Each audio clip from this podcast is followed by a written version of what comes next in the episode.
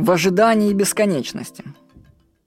Что будет после смерти? Ну, представим, что ничего. Ни времени, ни пространства.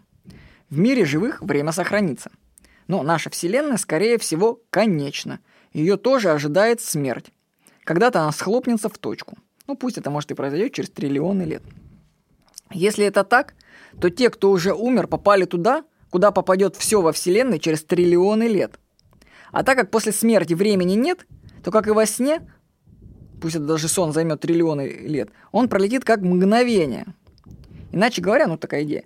Те, кто уже умер, уже там, где будут все. Они в ожидании, которое продлится лишь миг.